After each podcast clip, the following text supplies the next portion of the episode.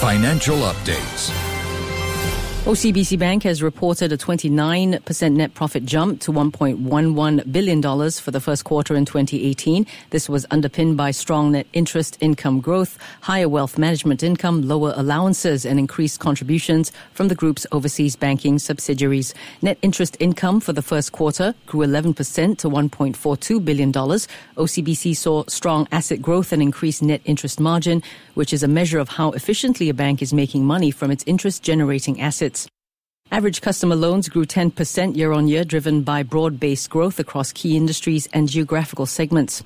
Saudi Arabia's main sovereign wealth fund will set up a network of entertainment centers across the kingdom. The company is trying to jumpstart a domestic leisure industry. Saudi Arabia's development and investment entertainment company is looking at about 20 centers in 15 or 14 cities.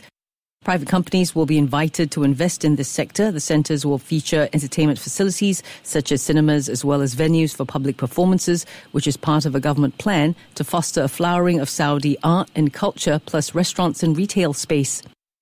And Keppel DC REIT is seeking to raise some $300 million in a private placement to pay for the acquisition of a new data center. The REIT is looking to place 224 million new shares at about 135 a piece, which is a 4.9% discount to the volume weighted average price of last Friday. Keppel DC says that a key data center hub in Asia, Singapore continues to see strong demand from multinational firms for quality data center space. The addition of the data center in Jurong will allow Keppel DC REIT to establish establish a strategic presence in Western Singapore and diversify its offerings to clients. And that's your finance news update on Money FM.